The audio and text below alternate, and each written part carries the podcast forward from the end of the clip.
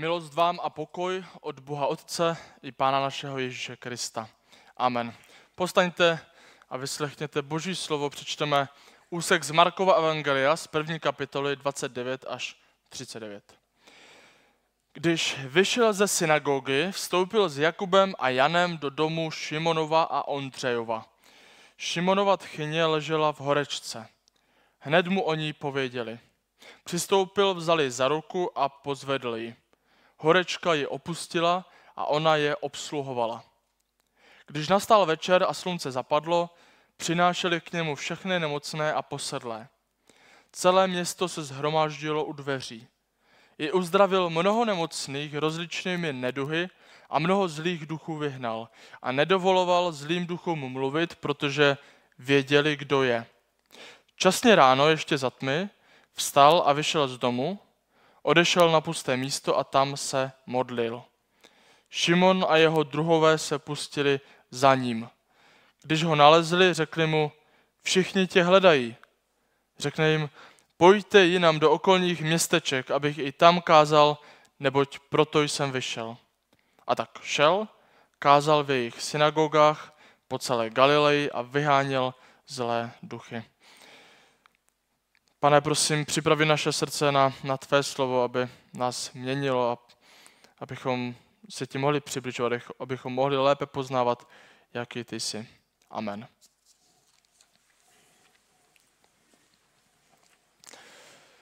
Drazí Oldřichovičtí, jste rádi, že žijete v Oldřichovicích? Nebo ostatní, jste rádi, že žijete na Karpentné, v Tyře nebo v Třinci? Nebo byste raději žili v nějakém velkoměstě? Třeba v Praze, Varšavě, v New Yorku. Co byste raději? Každý máme asi jiné preference, ale zhodneme se, že ten život je dost odlišný. Když jdeme v Oldřichovicích po tady té naší místní magistrále, tak víme, že kdokoliv nás tady může znát. Že v každém projíždějícím autě může být nějaký náš vzdálený příbuzný. Že za každým plotem může stát soused, který si nás pamatuje, když jsme byli ještě takový malí. Eh, že pokaždé, když někoho nepozdravíme, tak si toho člověk všimne a možná se to s námi ponese.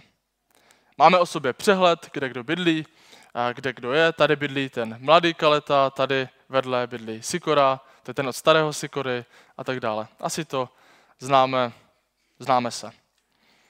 Tento čtvrtek jsme byli s pár mladými v penzionu s pečovatelskou službou a slyšeli jsme i příběhy od jedné starší sestry, 98 leté, že se ty Oldřichovice už trošku mění, že když byla mladší, a tak se tady všichni znali, že ona znala všechny, věděla, kde kdo je, teď už to je trochu jinak. Takže ano, i my nejsme úplně taková typická vesnice. Naproti tomu ale ve velkom městě to funguje jinak. Já jsem nějakou dobu strávil ve Varšavě, v Bratislavě, nevím, jestli se Bratislava počítá, ale každopádně ten velký rozdíl je, že člověk se hodně lehce a rychle ztratí v davu. Že z lidí, které na ulici potkáte, tak je jenom malá šance, že někoho budete znát. Je jenom malá šance, že někdo bude znát vás. A tak je docela jedno, jaký na sebe uděláme dojem. V opravdu velkých městech je zase šance, že už se nikdy nepotkáme, že jsme prostě jenom náhodní cizinci v davu. Je potom jedno, jak se tváříte. Je potom jedno, co máte na sobě. Je potom jedno, jestli si třeba mluvíte sami pro sebe. Můžete být za podivína, stejně vás tam nikdo nezná. Když, budete, když budeme dělat něco divného na vesnici, tak tady každý bude vědět, že to je ten podivín. Co preferujete? Rádi se takhle schováte v davu, v anonymitě. Někdy si myslím, že to může být fajn, ale někdy to je zase takové ubíjející. Že být mezi lidmi a stejně nemít tu blízkost. Vidět se, slyšet se, ale vlastně se neznat. Nebýt sám, ale přesto být nějak osamocený. A to jsou rizika toho davu. Stejně to může být i tady mezi námi. Já tady dneska mluvím, ale když přijdete domů, tak řekli byste, že jsme spolu mluvili. S většinou z vás asi dneska mluvit nebudu. Asi se rozloučíme při dveřích, podáme si ruce při východu, ale jednoduše teď mluvím k takovému davu. Hodně z vás neznám dobře, eh, od některých asi nebudu znát jméno, od velké části neznám eh, životní příběh a budu možná mít problém přiřadit, kdo k komu patří. Zkrátka máme mezi sebou nějaký vztah, ale s mnohými z vás tam ještě není ten osobní rozměr. A jak to měl pán Ježíš? My pokračujeme v naší sérii Dokaž to a vlastně pokračujeme i v té naší první kapitole Marka. A Marek popisuje začátky Ježíšova působení, bere to tak rychle, a tak přirozeně vlastně popisuje i ten počátek Ježíšovy popularity.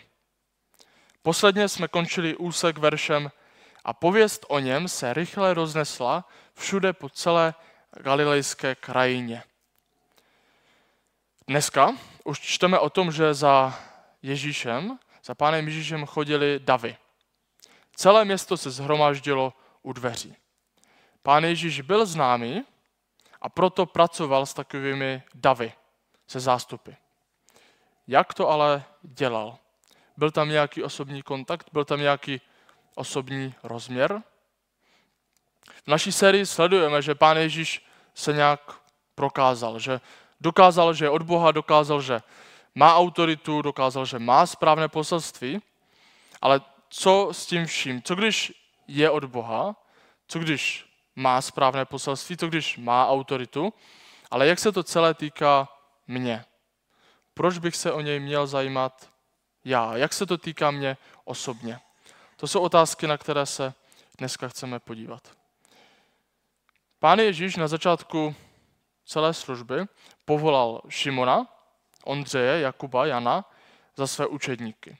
A oni šli za ním. Nevíme, co čekali. Asi to zpočátku nevypadalo na nějakou uh, velkou akci. Uh, budou rybáři lidí. O tom, co to znamená, jsme už slyšeli, že to je náročná zpráva, náročné povolání. Ale když se pán Ježíš stává známějším, tak za ním jdou davy. Vidí, že má moc uzdravovat a vidí, že je výjimečný. A tak Šimon, Ondřej, Jakub, Jan jsou prvními, kteří jdou za Ježíšem, ale najednou naraz jich je hodně. Stačilo asi jenom pár dní a Šimon, Ondřej, Jakub, Jan jsou jenom součástí davu. Ale chce by se mohli stát, že se v tom davu ztratí. Budou to ti první následovníci, první fanoušci, ale když jich bude přibývat, tak se ztratí ve statistice. Budou první, ale první z mnoha. A pán Ježíš bude dále růst v té společenské hierarchii, bude získávat nové kontakty, lepší, významnější kontakty, bude se znát s těmi vysoce postavenými farizeji, bude sedět v té nejlepší společnosti a na ty první následovníky si už ani nebude moct vzpomenout, bude si plést jejich jména, Šimonovi bude říkat Petr a tak dále. Jenže tak to samozřejmě nebylo. Pán Ježíš pracoval s davem, se zástupem, ale vždycky takovým specifickým způsobem. Zdá se, že tím jeho hlavním zaměřením nebylo kázání zástupům, ale učednictví. Učednictví založené na blízkém vztahu. To byl právě ten způsob Ježíšovy služby. A právě i ten dnešní text nám o tom říká trochu více. Ta Šimonova Petrova tchyně onemocněla, měla horečku a pán Ježíš přichází do jejich domu a uzdravuje ji. A nečteme tam, nečteme, že by šel do toho Šimonova domu, jenom aby uzdravil jeho tchyni, ale čteme, že tam prostě šel. Že když se o něm začala šířit zvěst, když se stával populárnějším, tak šel do domu jednoho z učedníků, aby byl s nimi. A když tam byl, tak mu pověděli o nemocné. A později k večeru tam přinášeli další, další nemocné a on je uzdravoval. A to vidíme v tom přístupu Pána Ježíše napříč celou jeho službou, napříč celým jeho životem. Že nepracuje s davem jenom jako s masou, ale všímá si jednotlivců v davu. Vidíme to, že kde jde, když jde tím zástupem, tak si třeba všímá takového malého, nenápadného Zachea, který ho vyhlíží ze stromu. Je tam dav, ale on říká, pojď dolů, Zaché, dneska zůstanu u tebe doma. Vidíme to, že když se protlouká hustým davem, masou lidí, tak se ho dotkne žena jeho pláště, aby byla uzdravena. A on říká, on se jí věnuje a říká, tvoje víra tě zachránila, odejdi v pokoji. Vidíme to, když nasytí pět tisíc, více než pět tisíc lidí na poušti, tak je neviděl jenom jako masu, jenom jako posluchače, kteří za ním přišli, protože to by je neřešil. Ať tam jsou, ať ho poslouchají. Ale on byl pohnut soucitem. Měl starost o jejich hlad, že vlastně nemají co jíst. Vidíme to, když je v kontaktu s plno jednotlivci. I když má kolem sebe zástupy, i když tam je hromada lidí, pořád někdo nový, tak on se věnuje těm jednotlivým lidem. Uzdravuje jednotlivce, věnuje se těm nenápadným, věnuje se přehlednutelným, dokonce i těm divným, věnuje se i těm odsuzovaným. A ano, on samozřejmě trávil hodně času tím, že kázal zástupům, že vyučoval, že mluvil o přicházejícím božím království. Ale on u toho neskončil. Zástupy pro pána Ježíše nebyly jenom davem, který ho poslouchá, ale byli skupinou jednotlivců, jednotlivých lidí. O jejich život má starost a o jejich život má zájem. S davem se dá pracovat různě. Je to ale vždycky o dost jiné než při komunikaci s jednotlivcem. Davy mají většinou rády silné osobnosti. Když se před dav postaví vůdce, který je dokáže strhnout pro nějakou myšlenku, je zřejmé, že je silný, že to není žádný slaboch, má charisma, tak ten dav se za něj rád postaví.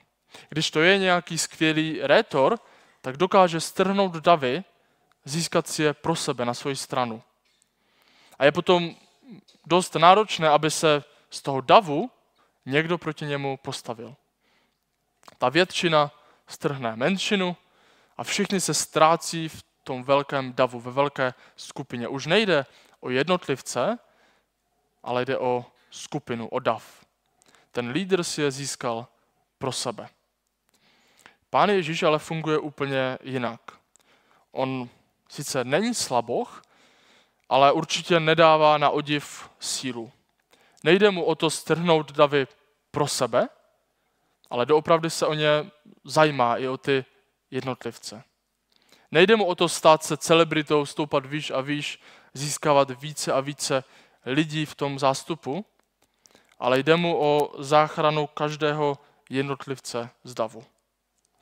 Kdyby mu šlo, stát, kdyby mu šlo o to stát se a, takovou hvězdou, celebritou, získat si slávu, takový fame, tak by kázal, uzdravoval, získal by ty cenné kontakty, posiloval by kolem sebe takový ten kult.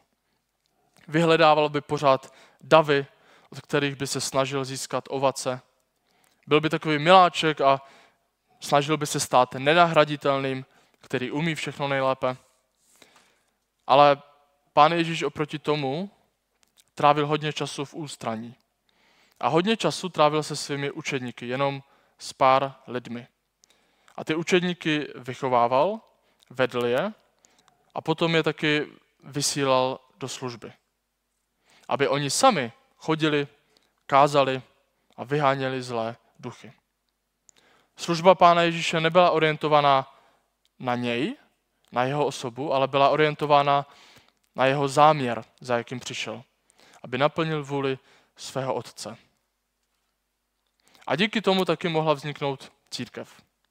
Protože po na nebe vstoupení Pana Ježíše tady nebyly jenom tisícovky posluchačů, co ho někde viděli, slyšeli kázat a chtěli být jako on, ale bylo tady jedenáct mužů, učedníků, kteří Pána Ježíše velice důvěrně znali.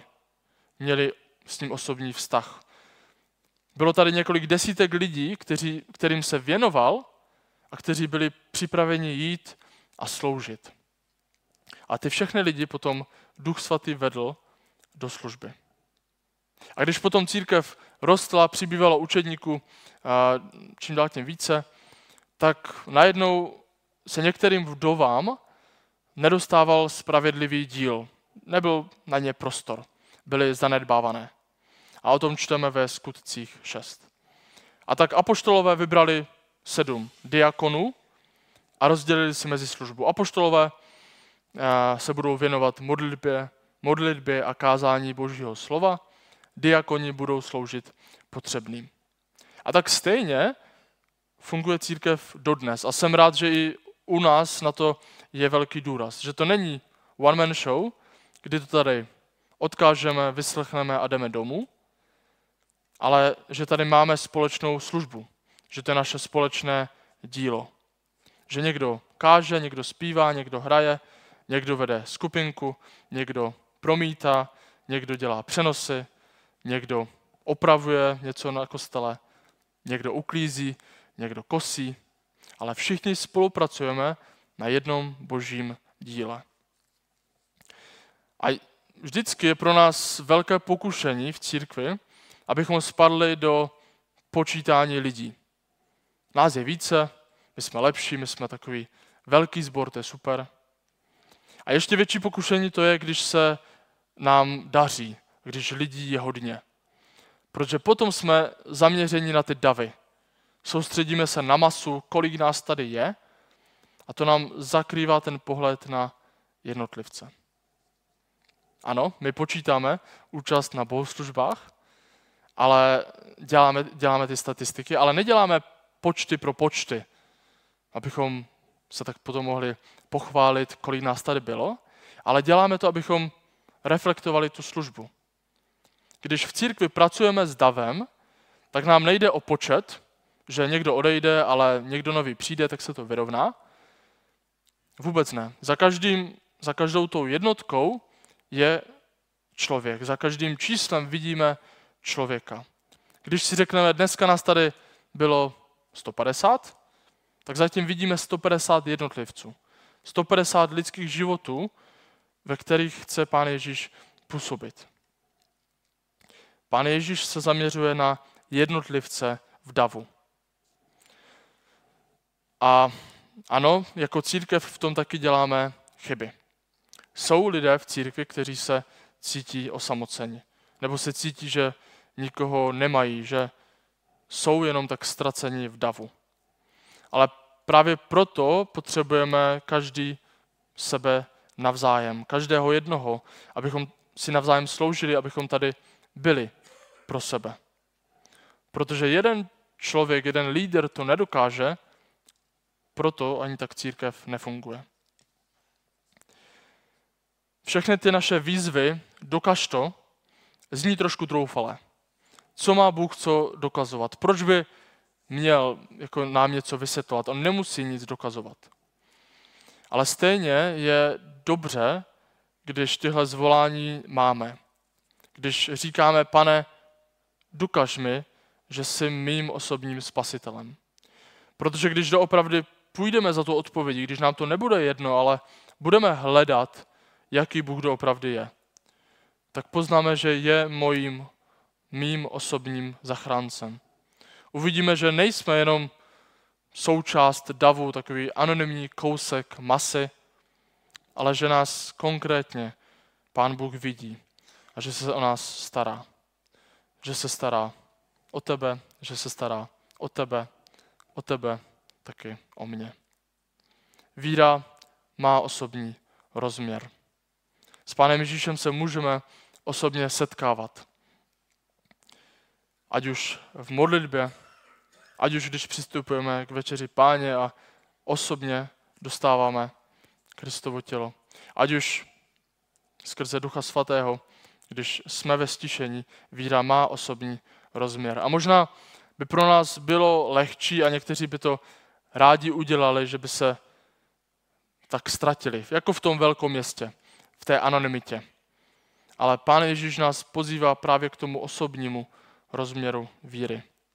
Protože on nás nevidí jenom jako statistiku, jako číslo, ale on nás vidí jako jednotlivce, za kterého každého jednoho zemřel. A to je taky úkolem nás, jeho církve. Amen. Pojďme se modlit. Drahý pane Ježíši, my víme a věříme, vyznáváme, že ty jsi náš spasitel. Že jsi spasitel hříchů celého světa a nás jako celé církve. Ale dneska nás prosím ujisti o tom, že ty nás znáš osobně každého, že ty mě osobně znáš. Že máš osobně na mysli moje, moje osobní starosti, radosti, že ty na mě pamatuješ a pamatuješ a, a staráš se o mě a vedeš mě. Tak pane, moc tě prosím o to, aby si dal takové ujištění každému jednomu z nás, že nejsme jenom nějaký anonymní kousek davu, ale že nás vidíš jako jednotlivce, za kterého každého jednoho si zemřel. Tak ti za to děkujeme, že nás v tom ujišťuješ a že jsi mým osobním zachráncem. Amen.